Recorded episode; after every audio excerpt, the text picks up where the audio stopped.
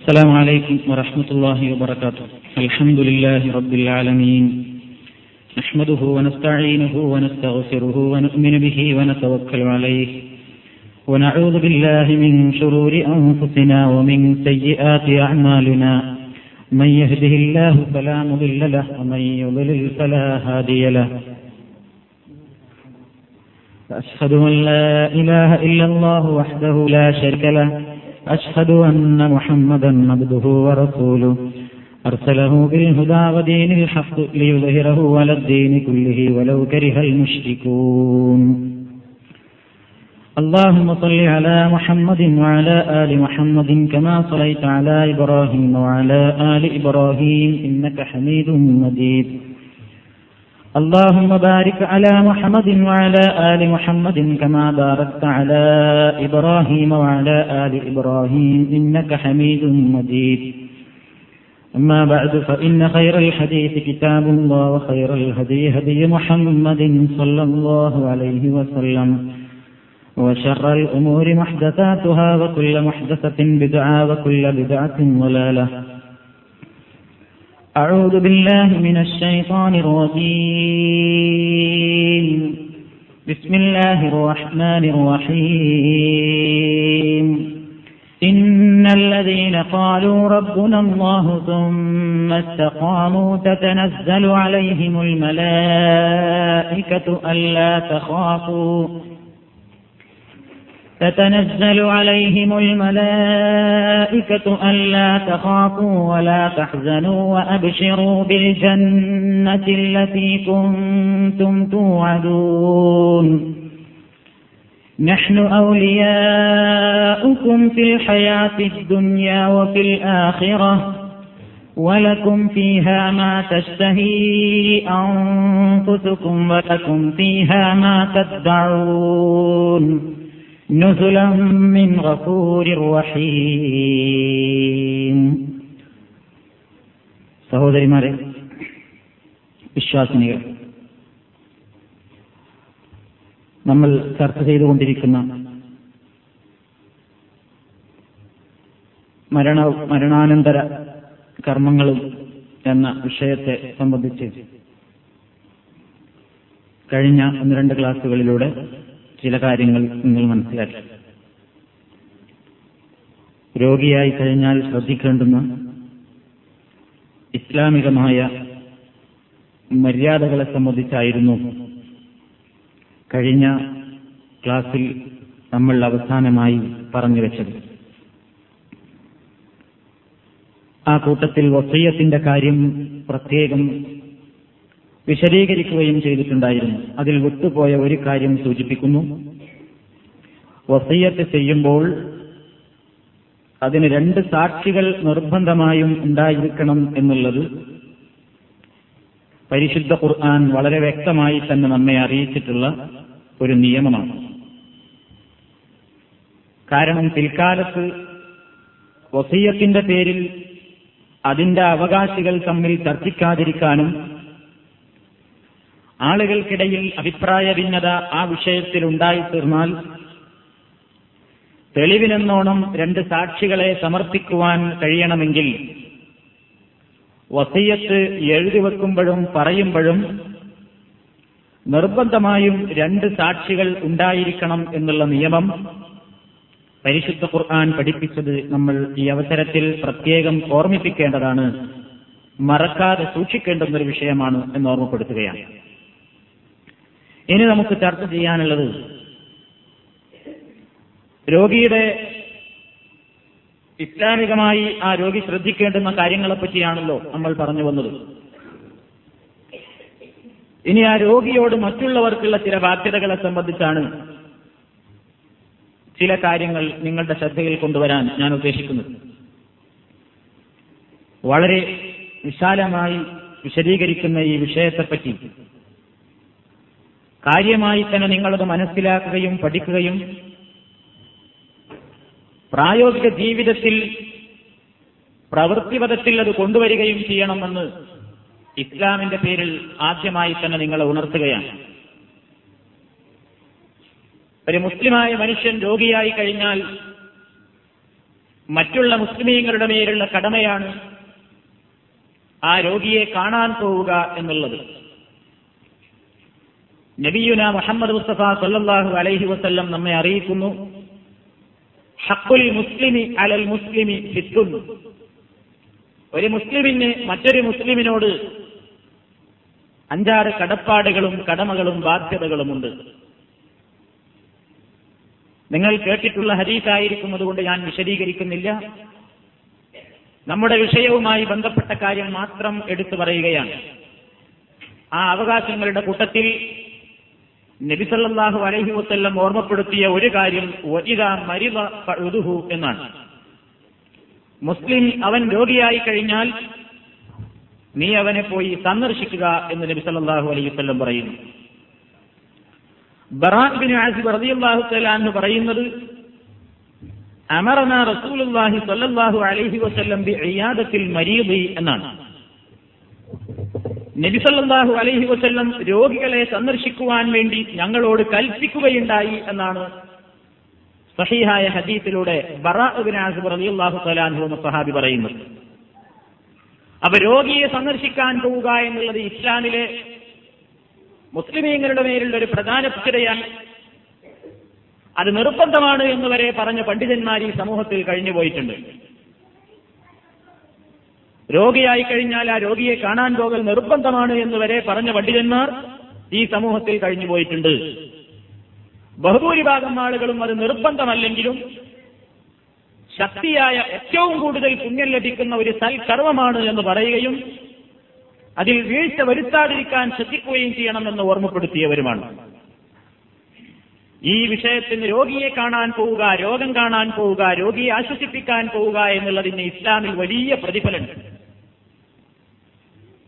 സൗബാൻ റബിയല്ലാഹു തലാൻഹു എന്ന സഹാബി റിപ്പോർട്ട് ചെയ്യുന്നു അള്ളാഹുവിന്റെ റസൂൽ ഇങ്ങനെ പറഞ്ഞിരിക്കുന്നു ഇന്നൽ മുസ്ലിം ഇതാ ആദ അഖാഹുൽ മുസ്ലിമ ലം യസൽ ഫീ ഖുർഫത്തിൽ ജന്ന ഹത്താ യർജിയ قيل يا رسول الله وما غرفة الجنة قال جناها റവാഹ് മുസ്ലിം നബി സല്ലല്ലാഹു അലൈഹി വസല്ലം നമ്മെ പഠിപ്പിക്കുന്നു ഇന്നൽ മുസ്ലിം ഒരു മുസ്ലിമായ മനുഷ്യൻ ഇതാ ആദ അഖാഹു മുസ്ലിമ മറ്റൊരു മുസ്ലിമായ മനുഷ്യൻ രോഗിയായി അവനെ സന്ദർശിച്ചാൽ ലം യസൽ ഫി ഖുർഫത്തിൽ ജന്ന അവൻ സ്വർഗീയാരാമത്തിലാകുന്നു. ആ യാത്ര കഴിഞ്ഞ് മടങ്ങി വരുന്നതുവരെയും രോഗിയെ കാണാൻ വേണ്ടിയുള്ള രോഗസന്ദർശനത്തിന് വേണ്ടിയുള്ള വീട്ടിൽ നിന്നുള്ള പുറപ്പാട് മുതൽ വീട്ടിലേക്ക് തിരിച്ചു വരുന്നത് വരെയും അവൻ സ്വർഗത്തോപ്പിലാകുന്നു എന്ന് പ്രവാചകൻ സല്ലാഹു അലൈഹി വസല്ലം പറയുകയാണ്.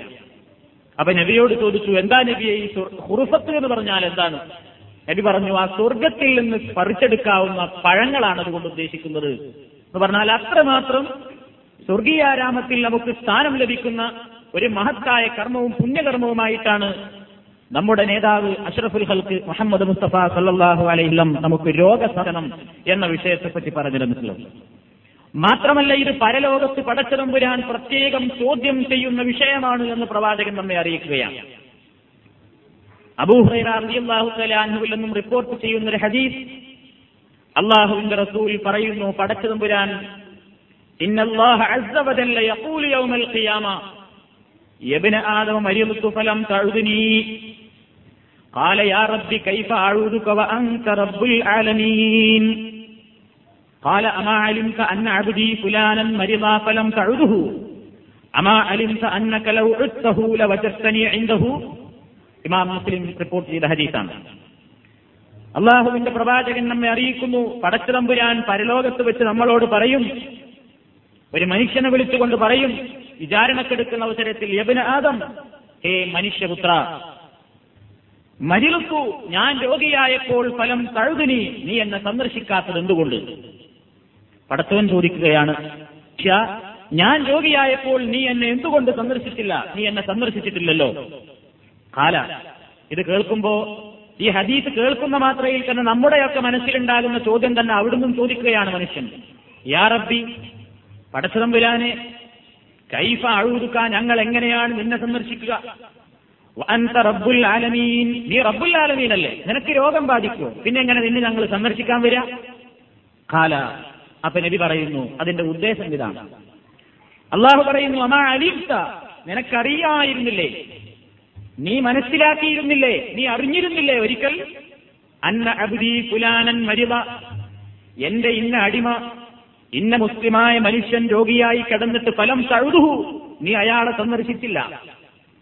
അമാ അലിംസ മനുഷ്യ നിനക്കറിഞ്ഞുകൂടെയോ? അന്നകലവും ഉത്തഹു നീ ആ മനുഷ്യനെ സന്ദർശിച്ചിരുന്നുവെങ്കിൽ അദ്ദേഹത്തിന്റെ അടുക്കൽ എന്നെ നിനക്ക് കണ്ടെത്താമായിരുന്നു. പടച്ചുതമ്പുരാൻ പറയുന്നത് മുസ്ലിമായ ഒരു മനുഷ്യന്റെ രോഗം കാണാൻ പോകാത്തതിനെപ്പറ്റി അള്ളാഹുത്താല ചോദിക്കും എന്ന് തന്നെയാണ്. അതിന്റെയൊക്കെ അടിസ്ഥാനത്തിലാണ് മുൻകാല പണ്ഡിതന്മാരിൽ ചിലർ അഭിപ്രായപ്പെട്ടത്. അള്ളാഹു ചോദിക്കും എന്ന് പറയുമ്പോൾ അതൊരു നിർബന്ധമായ കാര്യം തന്നെയല്ലേ എന്ന് അഭിപ്രായപ്പെടാൻ അതാണ് കാരണം. അപ്പൊ ഏതായിരുന്നാലും വ്യക്തികളെ അപേക്ഷിച്ച് ചിലപ്പോൾ നിർബന്ധമായിരിക്കും ലോകം കാണാൻ പോലെ ചിലപ്പോൾ അത്ര നിർബന്ധം ഉണ്ടാവില്ല. സാഹചര്യത്തിനനുസരിച്ച് നമ്മളത് മനസ്സിലാക്കണം എന്നാണ് ഈ അവസരത്തിൽ എനിക്ക് ഓർമ്മപ്പെടുത്താനുള്ളത്. ഏതായാലും അള്ളാഹു അവനെ സന്ദർശിക്കുന്ന ഒരു കർമ്മത്തിന് തുല്യമായി നമ്മെ അറിയിച്ചിരിക്കുന്നു. ഒരാൾ രോഗിയായി കടന്നാൽ ആ രോഗിയെ പോയി ആശ്വസിപ്പിക്കാൻ വേണ്ടി ആ രോഗ സന്ദർശനത്തിന് രോഗം കാണാൻ വേണ്ടി പോവുക എന്നുള്ളത് ഏറ്റവും പുണ്യമായ ഒരു കർമ്മമാകുന്നു. ഇവിടെ നമ്മൾ മനസ്സിലാക്കിയിരിക്കേണ്ടുന്ന വേറൊരു വിഷയമുണ്ട്. രോഗം കാണാൻ പോകുമ്പോൾ ആത്മാർത്ഥത വേണം നമുക്ക്. അതായത് ഈമാനോടുകൂടെ പടച്ചുതമ്പുരാന്റെ അടുക്കൽ ഞാൻ ഈ ചെയ്യുന്ന സൽകർമ്മത്തിന് എനിക്ക് പ്രതിഫലം ലഭിക്കണമെന്ന പ്രതിഫല മോഹത്തോടുകൂടെ ആയിരിക്കണം. ആരുടെ രോഗം കാണാനും നമ്മൾ പോകുന്നത്? കാപ്പട്യമുണ്ടായിരിക്കരുത് മനസ്സിൽ സതുദ്ദേശമുണ്ടായിരിക്കുക കലർപ്പ് കലരാതിരിക്കുക. എന്താണ് അങ്ങനെ പറയേണ്ടി വന്നത്? നിങ്ങൾ ആലോചിച്ച് നോക്കൂ ഇന്ന് നടക്കുന്ന പല സിയാറത്തുകളും. സിയാറത്ത് എന്ന് പറഞ്ഞാൽ സന്ദർശനം. ഇന്ന് രോഗികളെ പോയി സന്ദർശിക്കുക എന്നുള്ള കർമ്മത്തിൽ നിന്ന് പുഴുക്കുത്തുകൾ വീണിരിക്കുകയാണ്. പൊടിപടലങ്ങൾ അടിഞ്ഞുകൂടിയിരിക്കുകയാണ് ആ പ്രധാനപ്പെട്ട സൽക്കർമ്മത്തിന് ചുറ്റും. ആലോചിച്ചു നോക്കൂ ഇന്ന് പലപ്പോഴും സാമ്പത്തിക ശേഷിയുള്ള ആൾക്കാർ രോഗികളായാൽ മാത്രം രോഗം കാണാൻ പോവുകയും അതല്ലെങ്കിൽ വേറെ എന്തെങ്കിലും സ്വാധീനമോ മറ്റേതെങ്കിലും പ്രാധാന്യങ്ങളോ ഉള്ള വ്യക്തികൾ മാത്രമാണെങ്കിൽ രോഗം കാണാൻ പോവുകയും തന്റെ തൊട്ട വീട്ടിലെ അയൽവാസി അവൻ പാവപ്പെട്ടവനാണ് ചെറ്റച്ചാളയിൽ താമസിക്കുന്നവനാണെങ്കിൽ അവൻ രോഗിയായി കിടന്നാൽ അവനെ പോക കാണുവാനോ അവൻ ആശ്വസിപ്പിക്കുവാനോ ഒട്ടധികം ആളുകളെയൊന്നും നമുക്ക് തെറ്റക്കുടിലിൽ കണ്ടെത്താൻ സാധിച്ചു എന്ന് വരില്ല. നേരെ മറിച്ച് പണക്കാരന്റെ ബംഗ്ലാവിൽ അവന്റെ ടെറസിന് ചുറ്റും ആളുകൾ തടിച്ചുകൂടും. ഒരു ചെറിയ ജലദോഷം പനി പിടിച്ചാൽ മതി. അവനെ പോയി കാണാനും ആശ്വസിപ്പിക്കാനും ആളുകൾ നിരവധിയാണ്. നേരെ മറിച്ച് എത്ര വലിയ കഠിനമായ രോഗം പിടിച്ച് നിരാശയോടുകൂടെ ജീവിതം നിമിഷങ്ങൾ തള്ളി നീക്കുന്ന ഒരു പാവപ്പെട്ട മനുഷ്യൻ മുസ്ലിം. അവന്റെ തെറ്റക്കുടിലിൽ ഞരങ്ങി മൂളിക്കൊണ്ട് കഴിഞ്ഞുകൂടുമ്പോൾ അവനോട് പോയി ഒരു ആശ്വാസത്തിന്റെ വാക്ക് പറയാൻ സമൂഹത്തിലെ ബഹുഭൂരിപക്ഷം ആളുകളും ഇന്ന് തയ്യാറല്ല. അള്ളാഹുവിന്റെ പേരിൽ സ്നേഹിക്കുക പടച്ചവന്റെ പേരിൽ വെറുക്കുക എന്നുള്ള ഈമാനിന്റേതായ ആ ആവേശം ഈ സമൂഹത്തിൽ നിന്ന് കെട്ടടങ്ങിക്കൊണ്ടിരിക്കുകയാണ്. സ്നേഹിക്കുന്നുവെങ്കിൽ അത് ആദർശത്തിന് വേണ്ടി സ്നേഹിക്കുക ആരെയെങ്കിലും വെറുക്കുന്നുവെങ്കിൽ ആദർശത്തിന്റെ പേരിൽ വെറുക്കുക എന്ന് പഠിപ്പിച്ച ഇസ്ലാമിന്റെ അനുയായികൾക്കിടയിൽ സ്നേഹിക്കുന്നുവെങ്കിൽ പണത്തിന്റെയും സ്വാധീനത്തിന്റെയും തറവാടിത്തത്തിന്റെയും പേരിൽ സ്നേഹിക്കുക വെറുക്കുന്നുവെങ്കിൽ അതില്ലായ്മയുടെ പേരിൽ വെറുക്കുക എന്നുള്ള ആ മോശപ്പെട്ട ഒരു തത്വത്തിലേക്ക് ഇന്ന് സമൂഹം തരം താഴ്ന്നിരിക്കുകയാണ്. ഇതൊരിക്കലും ഉണ്ടാകാൻ പാടില്ല. ആത്മാർത്ഥതയോടുകൂടി ആരാണെന്ന് നോക്കിയിട്ടല്ല. ആരെയായിരുന്നാലും ഒരു മനുഷ്യനെ സന്ദർശിക്കുവാനുള്ള കൂലി എനിക്ക് കിട്ടുക എന്ന ഉദ്ദേശം എനിക്കുണ്ടെങ്കിൽ നമ്മളത് ചെയ്തേ പറ്റൂ. ഇന്ന് നോക്കൂ പലപ്പോഴും ഒരാൾ രോഗിയായി കിടന്നാൽ ആസ്പത്രിയിലാണെന്നറിഞ്ഞാൽ നമ്മുടെ കുടുംബങ്ങളുടെ കാര്യം തന്നെ ആലോചിച്ച് നോക്കൂ. സ്വന്തം കുടുംബത്തിൽപ്പെട്ട ഒരു മെമ്പർ അസുഖമായിട്ട് കിടപ്പിലാണെന്നറിഞ്ഞാൽ പല ആൾക്കാരും എന്താണ് പറയാറുള്ളത്? നിങ്ങൾ അവിടെ പോയോ? ഏ പോയില്ല. ഒന്ന് പോണല്ലോ അവിടെ. എന്തേ കാരണം? ചോദിക്കും അളിയൻ വന്നോ എന്ന് ചോദിക്കും. അല്ലെങ്കിൽ മൂത്ത ഇത്താത്ത വന്നിരുന്നു എന്ന് ചോദിക്കും. അതല്ലെങ്കിൽ വേറെ മറ്റ് അമ്മായി വന്നിരുന്നോ എന്ന് ചോദിക്കും. അല്ലെങ്കിൽ പെണ്ണിന്റെ അമ്മോച്ചൻ നന്നായി വന്നിരുന്നു എന്ന് ചോദിക്കും. വേറെ ആരെങ്കിലും അങ്ങനെയൊക്കെ ആളുകൾ എന്താ പറയാ? ഞാനൊന്ന് പോയിട്ടില്ലെങ്കിൽ ഇത്ര കാലമായിട്ട് അയാൾ ആസ്പത്രി കിടന്നിട്ട് അല്ലെങ്കിൽ അവൾ ആസ്പത്രി കിടന്നിട്ട് ഞാനൊന്ന് പോയി നോക്കിയില്ല എന്ന് ആൾക്കാരെന്ത് പറയും? എന്ന് വിചാരിച്ച് ആളുകളെ ബോധ്യപ്പെടുത്താൻ വേണ്ടി ദിയാറത്തിന് സന്ദർശനത്തിന് പോകുന്ന ആളുകളുണ്ട്.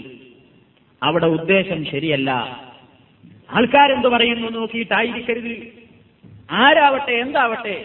നമുക്കൊരു സതുദ്ദേശമുണ്ടായാൽ നല്ല നീയത്തുണ്ടെങ്കിൽ നമ്മൾ വിചാരിച്ചാൽ ആ യാത്രയും ആ പോക്കുവരവും നമുക്ക് സ്വർഗീയാരാമത്തിലേക്കുള്ള വഴിയൊരുക്കുമെന്ന് മഹാനായ നബ്സല്ലാഹു അലൈഹി സ്വലം നമ്മെ അറിയിക്കുകയാണ്. അപ്പൊ ഒരാൾക്ക് വേണ്ടിയല്ല. അല്ലെങ്കിൽ എന്താ എല്ലാവരും വിചാരിക്കുക? അങ്ങനെ ആരും വിചാരിക്കാനല്ല. ഇത് നിങ്ങൾക്ക് പ്രതിഫലത്തിന് വേണ്ടിയാണ് എന്ന ഉദ്ദേശത്തോടുകൂടെ ആയിരിക്കണം ചെയ്യാറ് അതാണ് ഞാൻ പറഞ്ഞത്. രോഗിയെ സന്ദർശിക്കാൻ പോകുമ്പോൾ ആത്മാർത്ഥതയുണ്ടായിരിക്കണം എന്നുള്ളത്. അതായിരിക്കട്ടെ നമ്മുടെ രോഗ സന്ദർശനത്തിന്റെ കാര്യത്തിൽ ഒന്നാമതായി നമ്മൾ ശ്രദ്ധിക്കേണ്ടത്. ഇനി നമ്മൾ മനസ്സിലാക്കേണ്ടത് നമുക്ക് ആരെയെല്ലാം സന്ദർശിക്കാം?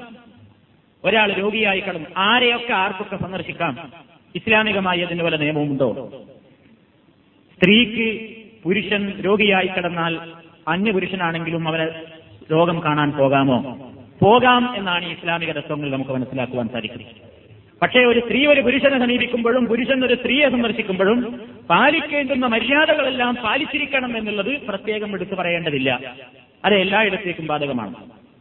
സ്ത്രീ ഒരു പുരുഷൻ അന്യപുരുഷനായിരുന്നാലും രോഗിയായി കിടന്നാൽ സന്ദർശനത്തിന് പോകാവുന്നതാണ് എന്ന് പ്രവാചക ചര്യയിൽ നമുക്ക് മനസ്സിലാക്കുവാൻ സാധിക്കും.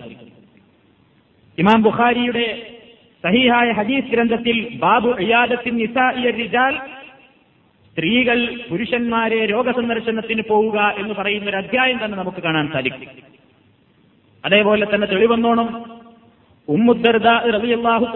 എന്ന സഹാബി ആദത്ത് അവർ സന്ദർശിച്ചു.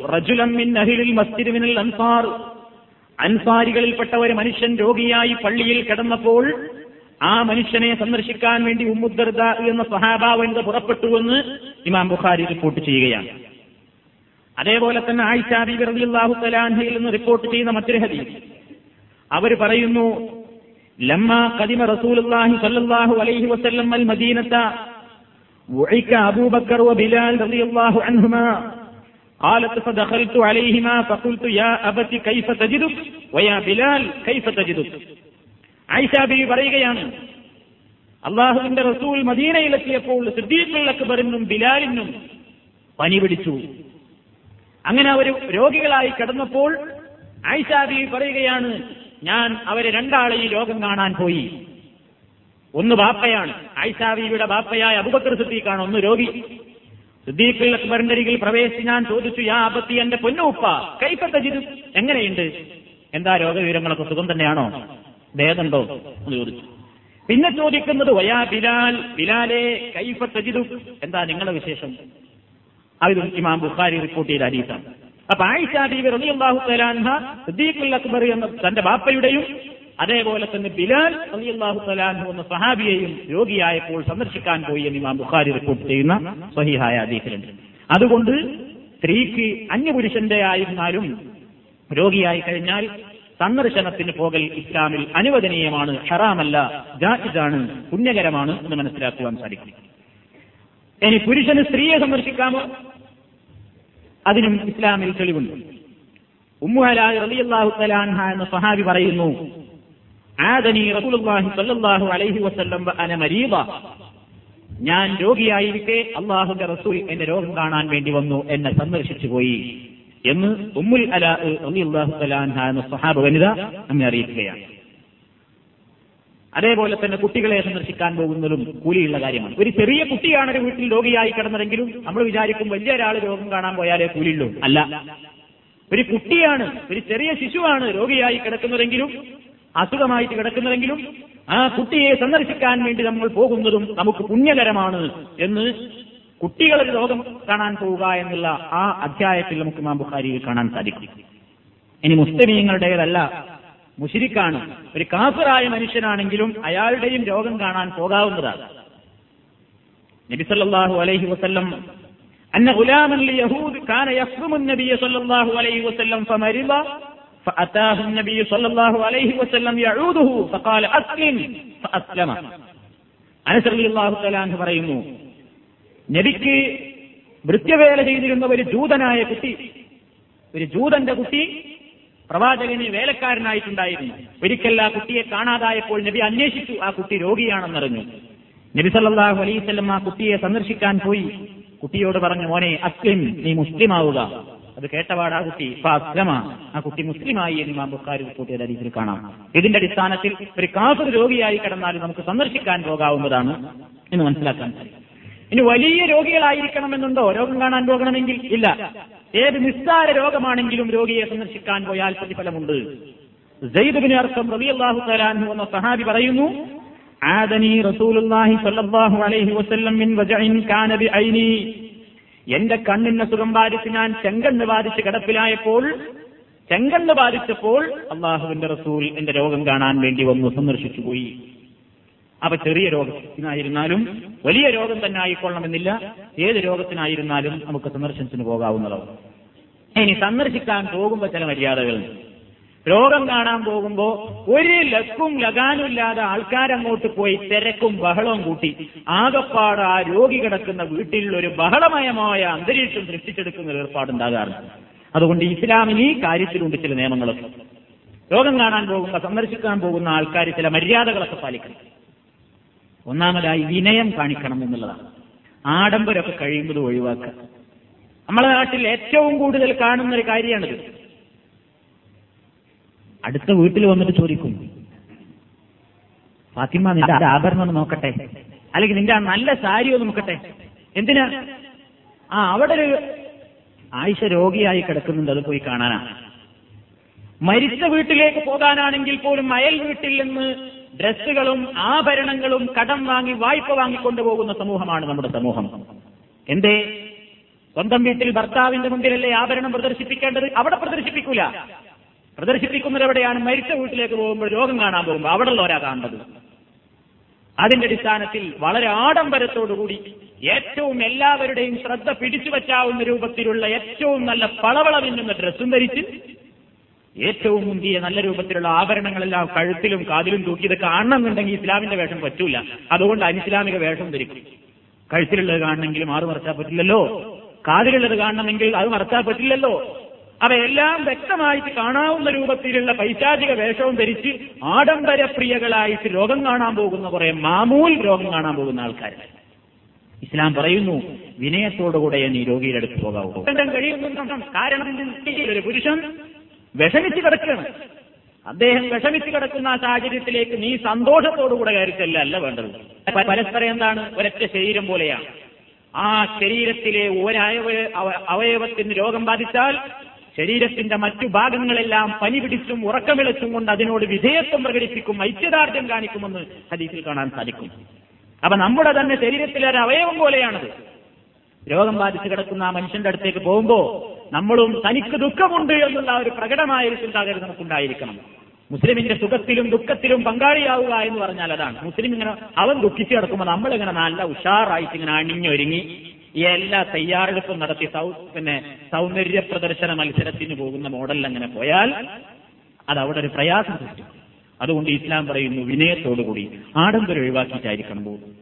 അള്ളാഹുവിന്റെ റസൂൽ പലപ്പോഴും വാഹനപ്പുറത്ത് പോലും ലോകം കാണാൻ പോകാറുണ്ടായിരുന്നില്ല നടന്നിട്ടാ പലപ്പോഴും പോകാറുണ്ടായിരുന്നത് എന്ന് ഹദീസിൽ കാണാൻ സാധിക്കുന്നു. അതേപോലെ തന്നെ അവിടെ എത്തിക്കഴിയുമ്പോൾ മനസ്സിലാക്കാനുള്ള വേറെ വിഷയം നല്ല വർത്തമാന രോഗിയുടെ അടുക്കലിരുന്ന് പറയാവൂ. സംസാരം നന്നാക്കണം. രോഗിയെ നിരാശപ്പെടുത്തുന്നതോ രോഗിയെ പേടിപ്പെടുത്തുന്ന ഒരു വർത്തമാനങ്ങളും പറയരുത്. നമ്മളെ നാട്ടിലുണ്ട് കുറെ സന്ദർശനക്കാർ അവരിങ്ങോട്ട് വന്നിരുന്നാ പിന്നെ ഒരു മനുഷ്യന് എന്തെങ്കിലും ഒരു ജലദോഷം പനിയാണോ ഒരാൾക്ക് അല്ലെങ്കിൽ ഇവരതങ്ങോട്ട് പറഞ്ഞ് പേടിപ്പിച്ചത് ക്യാൻസർ രോഗിയെ പോലെ ആക്കി തീർത്തിട്ടുണ്ടാവും. വർത്തമാനം പറഞ്ഞത്. ഓ അങ്ങനെയാണോ? നിങ്ങൾക്ക് എന്താ പ്രശ്നം? രക്തം ഛർദ്ദിച്ചതോ അയ്യോ ഇനി പറയണ്ട. അങ്ങേ വീട്ടിലെ കുഞ്ഞിപ്പാത്തുമ്മാക്ക് ഒരു ഇതുപോലൊരു ഛർദ്ദ ഉണ്ടായത് ഉടനെ തന്നെ ആൾ ക്ലോസായി പോയി പിന്നെ ആ രോഗിയുടെ അവസ്ഥ? ഇങ്ങനെ അവളുടെ മാനസികമായി അല്ലെങ്കിൽ അവന്റെ മാനസികമായി അവനെ തളർത്തുന്ന സംസാരങ്ങൾ ഒരിക്കലും ഉണ്ടാകാൻ പാടില്ല. സമാധാനം കൊടുക്കണം ധൈര്യം കൊടുക്കണം. അതിനാ നമ്മളവിടെ പോകുന്നത്. ഇല്ലെങ്കിൽ പോകാതിരിക്കലാ നല്ലത്. നമ്മൾ ചെന്നിട്ട് ആ രോഗിക്ക് ആശ്വാസം കിട്ടണം. അല്ലാതെ മറ്റുള്ള രോഗികളുടെ കഥകളൊക്കെ കേട്ട് ഇങ്ങനെ പേടിച്ച് ചിലർ അർത്ഥം വെച്ചൊക്കെ ഇങ്ങനെ സംസാരിക്കും. അപ്പൊ നമ്മളിങ്ങനെ കിടക്കുന്നു വിചാരിക്കണം പഠിച്ചോനെ അപ്പൊ പിന്നെ എന്റെ കാര്യം അങ്ങനെ തന്നെ ആയിരിക്കുമല്ലോ വരിക. എന്ന് വിചാരിച്ച് ബേജാറാക്കുന്ന വർത്തമാനങ്ങളൊന്നും പറയരുത്. മനസ്സമാധാനം നൽകുന്നതേ പറയാവൂ. അള്ളാഹുടെ റസൂൽ ഒരിക്കൽ രോഗികളെ സന്ദർശിച്ചപ്പോ നബിസല്ലാഹു അലൈവല്ലം പലപ്പോഴും ഇങ്ങനെ പറയുന്നതായിട്ട് ഞാൻ കേട്ടിട്ടുണ്ട് എന്ന് അബൂമുസാർ അള്ളാഹു തല എന്ന് പറയാം.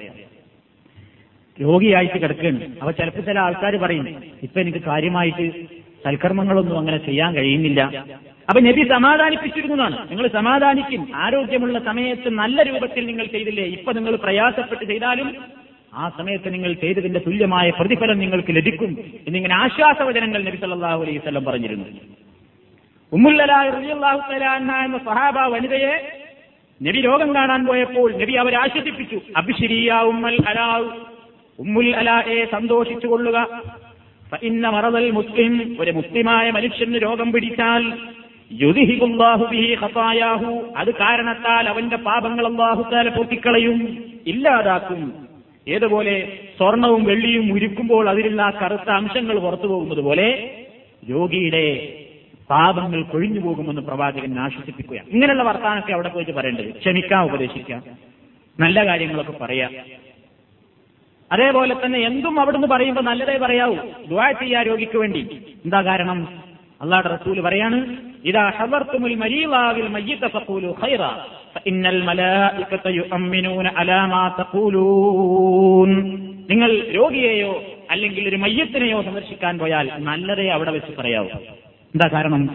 മലക്കുകൾ നിങ്ങൾ അവിടെ വെച്ചാ പറയുന്നതിനൊക്കെ ആമീൻ ആമീൻ എന്ന് മലക്കുകൾ ചൊല്ലിക്കൊണ്ടിരിക്കുന്നുണ്ട് എന്നാണ്. അപ്പൊ നമ്മൾ അവിടുന്ന് നല്ല അവിടുത്തെ പ്രാർത്ഥനക്ക് കൂടുതൽ ഇജാബത്ത് കിട്ടും. അവിടുന്ന് പ്രാർത്ഥിക്കുക ആ പ്രാർത്ഥന മലക്കുകൾ പോലും ആമീൻ ചൊല്ലുന്ന ഒരു വിഷയമാകുന്നു എന്ന് പ്രവാചകൻ സല്ലാഹു അലൈഹി സ്വലമിന്റെ ഹദീസിൽ നമുക്ക് കാണാൻ സാധിക്കും. അതൊരു വിഷയം. അതേപോലെ തന്നെ രോഗിയുടെ ആവശ്യങ്ങളെ പറ്റി നമ്മൾ ചോദിച്ചറിയണം. നബി സല്ലാഹു അലൈഹി സ്വലം രോഗിയുടെ അടുക്കൽ പോയാൽ ചോദിക്കാറുണ്ട് ഹൽ തസ്തഹി ചെയ്യാൻ നിങ്ങൾക്ക് ഇപ്പോൾ വല്ല കാര്യത്തിനും ആവശ്യമുണ്ടോ? വല്ലതിനും ആഗ്രഹമുണ്ടോ?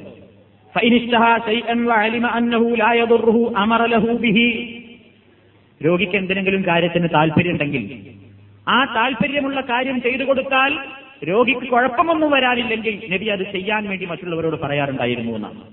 അപ്പൊ നമ്മൾ ഒരു രോഗിയുടെ അടുക്കൽ പോയാൽ അയാളുടെ അവസ്ഥകളൊക്കെ ചോദിച്ചറിയണം. നിങ്ങൾക്ക് എന്താണ് പ്രത്യേക ആവശ്യമുള്ളത് എന്താണ് എന്ന് ചോദിച്ചറിയുകയും അതേപോലെ തന്നെ അതിനു വേണ്ട സൗകര്യങ്ങൾ ചെയ്തു കൊടുക്കാൻ വേണ്ടി മറ്റുള്ളവരോട് ആവശ്യപ്പെടുകയും ചെയ്യണം.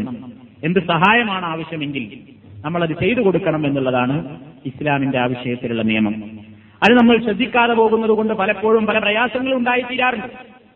അതോടൊപ്പം തന്നെ രോഗിയെ സന്ദർശിക്കാൻ പോകുമ്പോൾ പുരുഷനാണെങ്കിൽ പുരുഷന്റെ നേരെ സ്ത്രീയാണെങ്കിൽ സ്ത്രീകളോട്. സ്നേഹത്തോടുകൂടി ആശ്വാസ വാക്യങ്ങൾ പറയുന്നതോടൊപ്പം രോഗിയുടെ ശരീരത്തിൽ കൈവെക്കുകയും ശരീരത്തിൽ മാർദ്ദവമായി തടവി ആശ്വാസം വരുത്തുകയും ചെയ്യണം എന്നുള്ളത് പ്രവാചകന്റെ സുന്നത്തായിരുന്നു. സായുധബിൻ തലാന്ന് പറയുന്നു അള്ളാഹുവിന്റെ റസൂൽ ഞാൻ രോഗിയായി കിടന്നപ്പോൾ എന്നെ സന്ദർശിക്കാൻ വേണ്ടി വന്നു. എന്നിട്ട് അവിടുത്തെ കൈ എന്റെ നെറ്റിയിൽ വെച്ചു. ആ കൈ കൊണ്ട് എന്റെ മുഖത്തും എന്റെ നെഞ്ചിലൂടെയും വയറിലൂടെയും ഒക്കെ പ്രവാചകൻ ഇങ്ങനെ വളരെ സ്നേഹത്തോടുകൂടെ തടവി. എന്നിട്ട് അള്ളാഹുവിനോട് പ്രാർത്ഥിച്ചു. അള്ളാഹുഷ്ഫി സാഴ്ദ അള്ളാഹുഷ്ഫി സാഴ്ദ അള്ളാഹുഷ്ഫി സാഴ്ദ പടച്ചവനെ സാഴ്ദിന് നീ ശിഫ നൽകണമേ. അള്ളാഹുവെ സാഴ്ദിന് നീ ശിഫ നൽകണമേ. അള്ളാഹുവെ സാഴ്ദിന്റെ രോഗം നീ സുഖപ്പെടുത്തണമേ. എന്നിങ്ങനെ മൂന്ന് പ്രാവശ്യം ദുആ ചെയ്തു എന്ന് ഹദീസിൽ കാണുന്നു. നബി ഏത് രോഗികളുടെ പോയാലും രോഗം കാണാൻ ചെന്നാൽ ആ രോഗിയുടെ ശരീരത്തിൽ കൈവച്ചുകൊണ്ട് ഇങ്ങനെ പ്രാർത്ഥിക്കാറുണ്ടായിരുന്നു. അള്ളാഹു റബ്ബന്നാസ്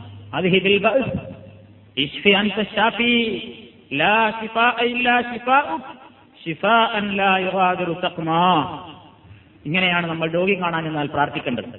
രോഗിക്ക് വേണ്ടി നമ്മൾ ദുആ ചെയ്യണം. ആരായിരുന്നു ഇതൊക്കെ ചെയ്യാറുള്ളത്? രോഗിന്റെ അടുക്കൽ പോയാൽ വേറെന്തെങ്കിലും നാല് പഞ്ചായത്തും വർത്തമാനവും പറഞ്ഞ് അവിടുന്ന് ഇറങ്ങിപ്പോരാ എന്നതല്ലാതെ. രോഗിക്ക് വേണ്ടി ഇസ്ലാമികമായ ഈ സുന്നത്തുകൾ നടപ്പിലാക്കുന്ന എത്ര പേരുണ്ട്? രോഗിയോട് ആശ്വാസത്തിൽ വർത്തമാനം പറയുകയും ശരീരത്തിലൂടെ രോഗിക്ക് വിഷമമില്ലെങ്കിൽ സ്നേഹത്തോടുകൂടി വാത്സല്യത്തോടുകൂടെ തടവുകയും ആശ്വസിപ്പിക്കുകയും ചെയ്തുകൊണ്ട് ഇങ്ങനെ പ്രാർത്ഥിക്കണം. അടുത്തവനെ ഇനി അറബിയിൽ പറയാനറിയില്ലെങ്കിൽ മലയാളത്തിലെങ്കിലും നമ്മൾ ആ രോഗിയെ കേൾപ്പിച്ചു തന്നെ പറയണം അതൊരാശ്വാസമാണ് അള്ളാഹു നിങ്ങളുടെ രോഗം ശിഫയാക്കട്ടെ എന്ന് പറയുമ്പോൾ എന്തൊരു തണുപ്പായിരിക്കും ആ മനസ്സിന് വളരെ വിഷമിച്ച് കിടക്കുന്ന ആ രോഗി നമ്മുടെ സമാധാന വാക്കുകളും പടച്ചവൻ നിങ്ങളുടെ രോഗം ശിഫയാക്കട്ടെ എന്ന് കേൾക്കുമ്പോഴും മാനസികമായി ഇല്ല. ഞാൻ ഒറ്റപ്പെട്ടിട്ടില്ല. എനിക്ക് ആളുണ്ട്. എന്നെ സഹായിക്കാനും സമാധാനിപ്പിക്കാനും ആളുണ്ട് എന്നുള്ള ഒരു ചിന്തയും കൂടുതൽ അവന്റെ ആ രോഗാവസ്ഥയിൽ നിന്നൊരു മാറ്റവും ഒക്കെ ഉണ്ടാകുവാൻ നമ്മുടെ ഈ ഒരു പെരുമാറ്റം കൊണ്ട് സാധിക്കുന്നത് നമ്മൾ മനസ്സിലാക്കേണ്ടതുണ്ട്. ഒരു രോഗിക്ക് കാര്യമായി വേണ്ടത് നല്ല പരിചരണമാണ്. ആശ്വാസത്തിന്റെ വചനങ്ങളാണ്. അത്തരത്തിലുള്ള ഒരു വാക്യങ്ങൾ അത്തരത്തിലുള്ള ഒരു പ്രാർത്ഥന നമ്മിൽ നിന്നുണ്ടായാൽ തീർച്ചയായും ഒരു രോഗിക്ക് ഉപകരിക്കുമെന്നുള്ള കാര്യത്തിൽ സംശയമില്ല. നബി രോഗം കാണാൻ ചെന്നാൽ ഇങ്ങനെ പറയാറുണ്ടായിരുന്നു ലാഭ ഫഹൂറും ഇൻഷാ അള്ളാഹ് അള്ളാഹു ഉദ്ദേശിച്ചാൽ നിങ്ങളുടെ ഈ രോഗം നിങ്ങൾക്കത് ഹൈറായിരിക്കും. നിങ്ങളുടെ പാപങ്ങൾ പാപങ്ങളിൽ നിന്ന് നിങ്ങളെ പരിശുദ്ധമാക്കാൻ ഇത് പര്യാപ്തമായിരിക്കും. വിഷമിക്കണ്ട. നിങ്ങളൊരിക്കലും നിരാശപ്പെടരുത് എന്നിങ്ങനെ സമാധാനത്തിന്റെ വർത്തമാനങ്ങൾ പറയാറുണ്ടായിരുന്നു. രോഗിക്ക് തന്നെയും രോഗിയോട് തന്നെയും അദ്ദേഹത്തിന് വേണ്ടി സ്വന്തമായിട്ട് പ്രാർത്ഥിക്കാൻ നമ്മൾ ഉപദേശിക്കണം. നിങ്ങൾ ദുആ ചെയ്യും രോഗിയോട് നമ്മൾ പറയേണ്ടതാണ്.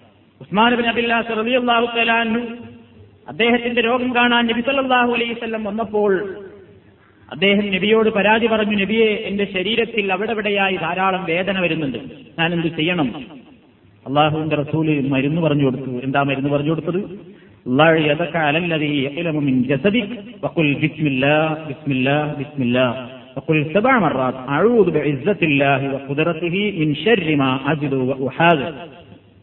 നബി പറഞ്ഞു നിന്റെ ശരീരത്തിൽ വേദന തോന്നുന്ന ഭാഗത്ത് നിന്റെ കൈ നീ വെക്കുക. എന്നിട്ട് ബിസ്മില്ല എന്ന് മൂന്ന് പ്രാവശ്യം പറയുക. എന്നിട്ട് ഏഴ് പ്രാവശ്യം നീ പ്രാർത്ഥന പ്രാർത്ഥിക്കുക.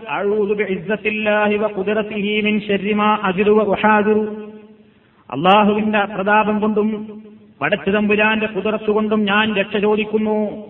ഞാനിപ്പോൾ അനുഭവിച്ചുകൊണ്ടിരിക്കുന്ന ഞാനിപ്പോൾ ഭയപ്പെട്ടുകൊണ്ടിരിക്കുന്ന എല്ലാ വിഷമങ്ങളിൽ നിന്നും വേദനയിൽ നിന്നും ഷെറിൽ നിന്നും പടച്ചവനെ നിന്നോട് ഞാൻ രക്ഷ ചോദിക്കുന്നു എന്ന് ഏഴ് പ്രാവശ്യം നീ പറയുക. അത് രോഗിക്ക് തന്നെയും രോഗി തന്നെയും സ്വയം നിർവഹിക്കുമ്പോൾ വളരെയധികം ഫലവത്തായ ഒരു പ്രാർത്ഥനയാകുന്നു മന്ത്രമാകുന്നുവെന്ന് നബിസല്ലാഹു അലൈഹി വസല്ലം പഠിപ്പിക്കുകയാണ്. അതേപോലെ നമ്മൾ മനസ്സിലാക്കിയിരിക്കേണ്ട മറ്റൊന്ന് രോഗം കാണാൻ പോയാൽ ആ രോഗിക്കോ ആ രോഗിയുടെ കുടുംബത്തിനോ ശല്യമാകുന്ന തരത്തിൽ ഒരു വർത്തമാനവും പറഞ്ഞ് അവിടെ തങ്ങരുത്. ചില രോഗികൾക്ക് മിണ്ടാൻ പാടുണ്ടാവില്ല. സംസാരിക്കാൻ പറ്റാത്ത രോഗികളുണ്ടാവും. നമ്മൾ അതൊന്നും നോക്കില്ല. അങ്ങോട്ട് കയറി ചെന്ന് വർത്തമാനത്തിനിരിക്കും.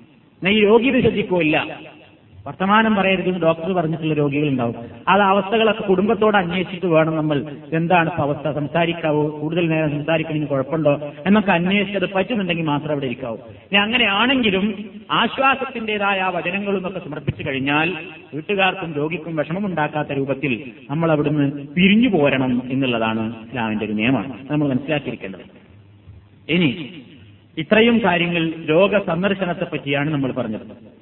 ഇനി രോഗിയെ ശുശ്രൂഷിച്ചുകൊണ്ടിരിക്കുന്ന പരിചരിച്ചുകൊണ്ടിരിക്കുന്ന ആളുകൾ രോഗിയുടെ അരികിലുള്ള ആളുകൾ ശ്രദ്ധിക്കേണ്ടുന്ന ചില പ്രധാനപ്പെട്ട കാര്യങ്ങളുണ്ട് ഒന്ന് മരണം ആസന്നമായിട്ടുണ്ടോ എന്ന് എപ്പോഴും ഒരു രോഗിയെ പറ്റി അടുത്തുള്ള ആൾക്കാർ ശ്രദ്ധിച്ചുകൊണ്ടിരിക്കണം എന്നുള്ളതാണ്.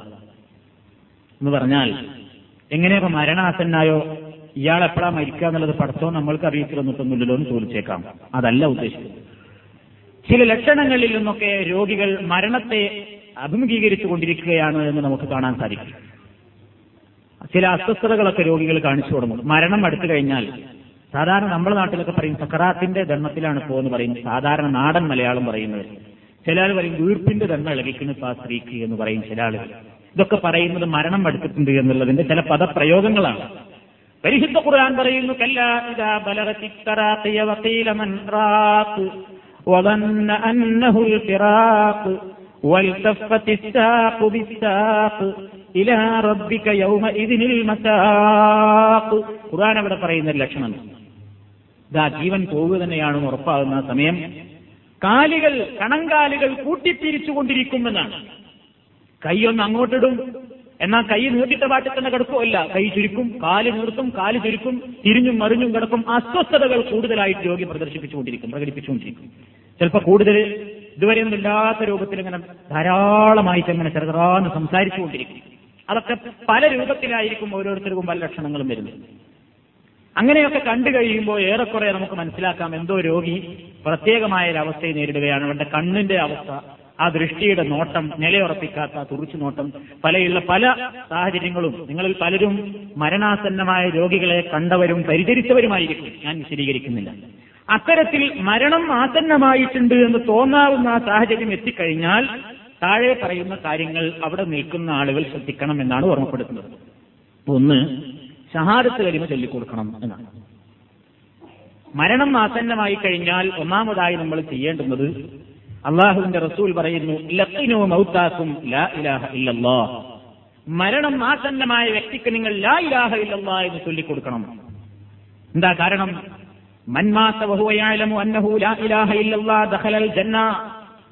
അള്ളാഹു അല്ലാതെ ഒരാരാധ്യനുമില്ല എന്ന് ഉറച്ചു വിശ്വസിച്ച് മനസ്സിലാക്കിക്കൊണ്ട് ഒരാൾ അങ്ങനെ തന്നെ മരിച്ചാൽ അവൻ സ്വർഗപ്രവേശനത്തിന് അർഹനാകുന്നു. അള്ളാഹുവിൽ ആരെയും പങ്കുചേർക്കാതാരെങ്കിലും മരിച്ചുപോയാൽ അവൻ സ്വർഗത്തിൽ പ്രവേശിക്കുമെന്ന് നബി സല്ലല്ലാഹു അലൈഹി വസല്ലം പറഞ്ഞിട്ടുണ്ട്. ഇത് രോഗിയുടെ അടുത്ത് നിൽക്കുന്ന ആളുകൾ ആ സമയമായി കഴിഞ്ഞാൽ ചൊല്ലിക്കൊടുക്കണം. ഉറക്ക ആ രോഗി കേൾക്കുന്നത്ര ശബ്ദത്തിൽ ചൊല്ലിക്കൊടുക്കണം. ലാ ഇലാഹ ഇല്ലല്ലാ എന്ന് പറയാൻ വേണ്ടി പ്രേരിപ്പിക്കുകയും ചെയ്യേണ്ടതാണ്. കാരണം നബി സല്ലല്ലാഹു അലൈഹി വസല്ലം അങ്ങനെ ചെയ്തതായിട്ട് നമുക്ക് കാണാൻ സാധിക്കും. അൻസാരികളിൽപ്പെട്ട ഒരു മനുഷ്യന്റെ ആ അവസരത്തിൽ പ്രവാചകൻ മരണസമയത്ത് അവിടെ എത്തിയപ്പോൾ നബി പറഞ്ഞു യാ ഹാൽ ഖുൽ ലാ ഇലാഹ ഇല്ലല്ലാ ലാ ഇലാഹ ഇല്ലല്ലാ എന്ന് പറയൂ. അപ്പൊ അത് പറയാൻ വേണ്ടി അദ്ദേഹത്തോട് നമ്മൾ അയാൾ കേൾക്കുന്ന ഉച്ചത്തിൽ പറയുകയും അങ്ങനെ ചൊല്ലിക്കൊടുക്കുകയും ചെയ്യേണ്ടുന്നത് ഇസ്ലാമിലെ ഒരു തത്വമാണ്. ഇവിടെ നമ്മളൊരു കാര്യം മനസ്സിലാക്കണം. ലായിലായില്ലാന്ന് ചൊല്ലിയതൊക്കെ സ്വർഗത്തിലാണെന്നുള്ളൊരു മൗത്യധാരണ നമുക്ക് വേണ്ട. അത് അപ്പ ചൊല്ലാൻ സാധിക്കണമെന്നുണ്ടെങ്കിൽ ജീവിതം അതേപോലെ തന്നെ ചിട്ടപ്പെടുത്തിയ മുമ്മിനും മുമ്മിനത്തിനും മാത്രമേ സാധിക്കുകയുള്ളൂ. ജീവിതകാലം മുഴുക്കെ ചിർക്ക് ചെയ്ത് ആപത്തുകളും ബുദ്ധിമുട്ടുകളും ഇടങ്ങേറുകളും പ്രയാസങ്ങളും ഒക്കെ ഉണ്ടായപ്പോ രോഗമുണ്ടായപ്പോഴും വിളിച്ചു പ്രാർത്ഥിച്ചു വേറെ പലരോട് ആപത്തിൽ നിന്ന് രക്ഷപ്പെടാൻ വേണ്ടി വിളിച്ചു പ്രാർത്ഥിച്ചു. അള്ളാഹു അല്ലാത്തവരോട് സന്താനമുണ്ടാകാൻ വേണ്ടി ദർഗകളും അക്ബറകളും തോറും കയറിയിറങ്ങി. ആഗ്രഹ സഫലീകരണത്തിന് വേണ്ടി കല്ലുകുത്തിയെടുത്തും കൊടികുത്തിയെടുത്തും ജാറങ്ങളിലും ദർഗകളിലും എല്ലാ സ്ഥലങ്ങളിലും പോയി അലഞ്ഞു തിരിഞ്ഞ ആളുകൾ. ജീവിതത്തിൽ പടച്ചതമ്പുരാനോടല്ലാതെ പ്രാർത്ഥിക്കുവാൻ പാടില്ല എന്ന തത്വത്തിന് എതിര് ചെയ്യാത്ത ആളുകൾക്ക് മരണസമയത്തിൽ ആയിരാഹില്ലെന്ന് ഉച്ചരിക്കാൻ കഴിയൂ. അല്ലാത്തവന് നാവ് അതിന് സമ്മതിക്കൂല. മരണസമയത്ത് വേറെന്തെങ്കിലും ഓർമ്മ വരും? ചിലർ മറ്റുള്ള പല ദുന്യാവിന്റെ കാര്യം പറഞ്ഞിട്ടായിരിക്കും ചിലപ്പോൾ മരിച്ചു പോവുക. അവസാനത്തെ വാക്കിൽ ആയിരാഹില്ലാതാകാനുള്ള ഭാഗ്യം മുഗ്മിനീങ്ങൾക്ക് പലപ്പോഴും കിട്ടുകയുള്ളൂ. അതിന് നമ്മൾ പടത്തോനോട് പ്രാർത്ഥിക്കേണ്ടതുണ്ട് റബ്ബേ മരണസമയത്തിൽ ആയിരാഹില്ല എന്ന് ഉച്ചരിക്കാനുള്ള തൗഫീക്ക് തരണേ എന്ന് പ്രാർത്ഥിക്കാൻ നമ്മൾ ശ്രമിക്കേണ്ടതാണ്. എന്താ കാരണം? എത്ര പറഞ്ഞു കൊടുത്താലും ചിലപ്പോൾ ആ സമയത്ത് രോഗികൾ പറയില്ല. എന്താ കാരണം? അള്ളാഹു അത് പറയാനുള്ള ശക്തി കൊടുക്കുന്നില്ല. ലായിലായിലുള്ള പറയാ ഇയാൾക്ക് കഴിയുന്നില്ല? എങ്ങനെയാ പറയാ? രോഗിയായിട്ട് കിടക്കുന്നത് വരെയും ഏതവസരത്തിലും എതിരെയാണ് അവൻ ജീവിച്ചത്. പിന്നെ അവന് ലായിലായിലുള്ള പറയാൻ സാധിക്കുമോ? അതുകൊണ്ട് മരണസമയത്ത് ലായിലാഹില്ല എന്ന് ചൊല്ലിക്കൊടുക്കൽ നമ്മുടെ ബാധ്യതയാണെങ്കിലും അത് ചൊല്ലൽ. അതിനുള്ള തൗഫീക്ക് പടച്ചിറമ്പുരാന്റെ അടുക്കൽ നിന്ന് കിട്ടുക തന്നെ വേണം. അതൊരു ഞാമത്തായിട്ടാണ് നമ്മൾ കാണേണ്ടത്. എല്ലാവർക്കും അത് ചൊല്ലിക്കൊടുക്കാൻ നമുക്ക് കഴിഞ്ഞോളുന്നില്ല. ചിലപ്പോൾ ചില മനുഷ്യന്മാർ പെട്ടെന്നായിരിക്കും മരിക്കുക. അപകടത്തിൽപ്പെട്ടിട്ട് അല്ലെങ്കിൽ മുങ്ങി മരിക്കുക. അവിടെ കാരാ കരിമേണ്ടി കൊടുക്കാൻ ആരെങ്കിലും ഉണ്ടോ? അപ്പൊ അതൊരു അത് ചെല്ലിയാലേ അല്ലെങ്കിൽ ആ അവസരത്തിൽ മാത്രമേ മുസ്ലിം ആവുകയുള്ളൂ അല്ലെങ്കിൽ സ്വർഗത്തിൽ പ്രവേശിക്കൂ എന്നല്ല. ഇങ്ങനെയൊക്കെ സാഹചര്യം കിട്ടുമ്പോൾ നമ്മൾ ചൊല്ലിക്കൊടുക്കേണ്ടുന്ന ഒരു സുന്നത്തായ കർമ്മമാകുന്നു അത്. മനുഷ്യൻ മരിക്കുന്ന അവസരത്തിൽ അവന്റെ മാനസികമായ നിലപാട് എന്താണ് എന്ന് നോക്കിയിട്ടാണ് അവൻ രക്ഷപ്പെടുമോ? അവൻ അതോ പരാജയപ്പെടുമോ എന്ന് തീരുമാനിക്കേണ്ടത്? അതിന് മരിക്കുന്ന അവസരത്തിൽ അവന്റെ മനസ്സെങ്ങനെയാണെന്ന് നമുക്കാർക്കും തീരുമാനിക്കാൻ കഴിയില്ലല്ലോ. അതുകൊണ്ട് ആരെപ്പറ്റിയും ആര് മരിച്ചാലും അയാൾ സ്വർഗത്തിലാന്ന് ഉറപ്പാണ്. അല്ലെങ്കിൽ അയാൾ നരകത്തിലാന്ന് ഉറപ്പാണ് എന്നൊരാളെ പറ്റി നമ്മൾ പറയാൻ പാടില്ല.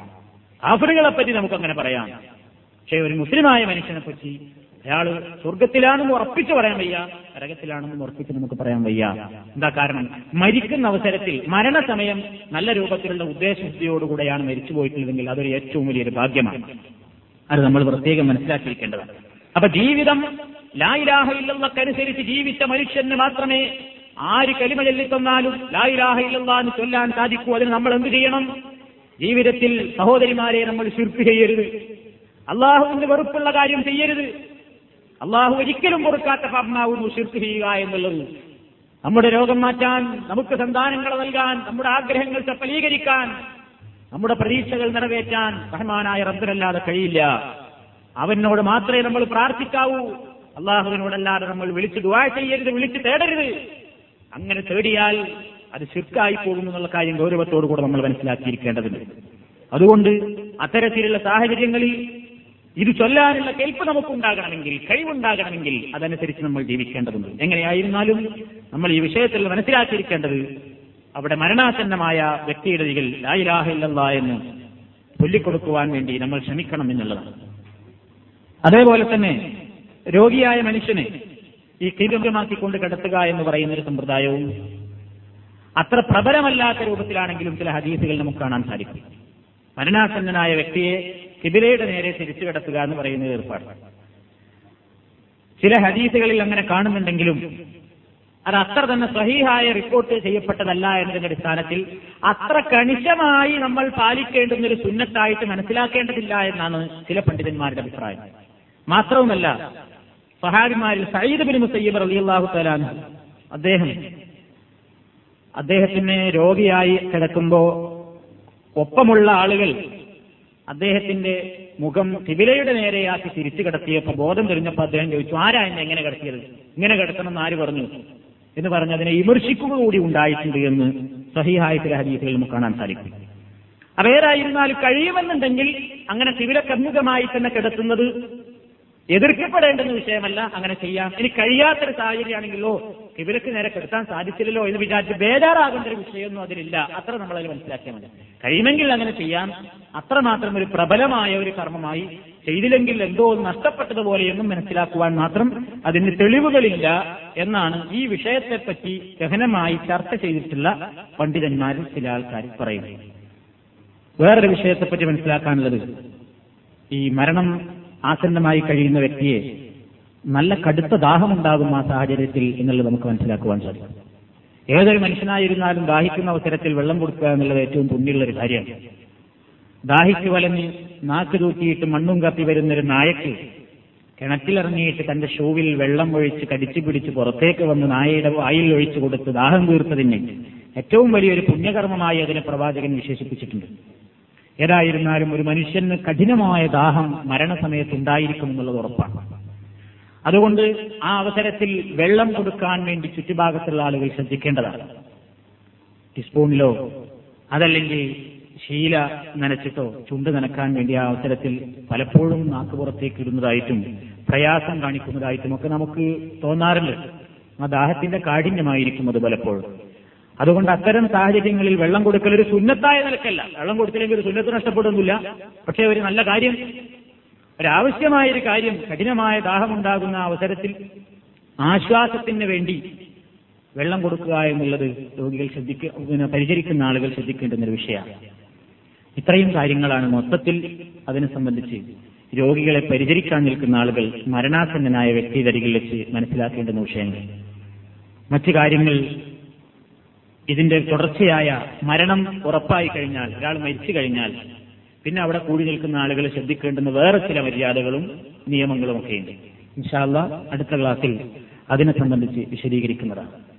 ഈ വിഷയത്തിൽ നിങ്ങൾക്കുണ്ടാകാവുന്ന സംശയങ്ങൾ നിങ്ങൾക്ക് ചോദിക്കുകയും പഠിക്കുകയും ഈ കാര്യങ്ങൾ പലപ്പോഴും നമ്മൾ അറിയാതെ തന്നെ പെട്ടെന്നൊരു പക്ഷേ നമ്മുടെ കുടുംബത്തിൽ സംഭവിച്ചേക്കാവുന്ന പ്രശ്നങ്ങളാണ്.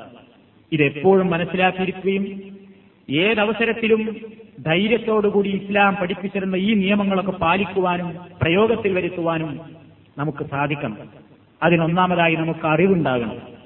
യഥാർത്ഥമായ ആചാരങ്ങളെ പറ്റിയുള്ള ബോധമുണ്ടായി അനാചാരങ്ങളെ പറ്റിയുള്ള ബോധവുമുണ്ടായാൽ ഈ ശരിക്കുള്ള സുന്നത്തനുസരിച്ച് പ്രവർത്തിക്കാൻ നമുക്ക് സാധിക്കും. അതിൽ നിങ്ങൾ പഠിക്കണം. പഠിക്കുന്ന കാര്യങ്ങൾ നമുക്കൊക്കെ എപ്പോഴും സംഭവിക്കാവുന്ന വിഷയങ്ങളാണ്. ഈ വിഷയത്തിൽ യാതൊരു അലസരയുമില്ലാതെ എല്ലാവർക്കും അഭിമുഖീകരിക്കാനുള്ളതാണ് മരണവും അതേപോലെ തന്നെ രോഗവുമൊക്കെ. നല്ല രൂപത്തിൽ മരിക്കുന്നവരായി തീരാൻ മരണസമയത്ത് കെലിമുത്ത് തോഹീദ് ഭംഗിയായി ഉച്ചരിച്ചുകൊണ്ട് യഥാർത്ഥ മുഗ്മിനീയങ്ങളായി നല്ല വാക്കുകൾ പറഞ്ഞ് സന്തോഷത്തോടുകൂടി മരിച്ചു പോകുന്ന ആൾക്കാരായി തീരാൻ കഴിയണമെങ്കിൽ നമുക്ക് സാധിക്കണമെങ്കിൽ അള്ളാഹുവിനെ മാത്രം റബ്ബായി അംഗീകരിച്ച് അതേപോലെ ജീവിക്കേണ്ടതുണ്ട്.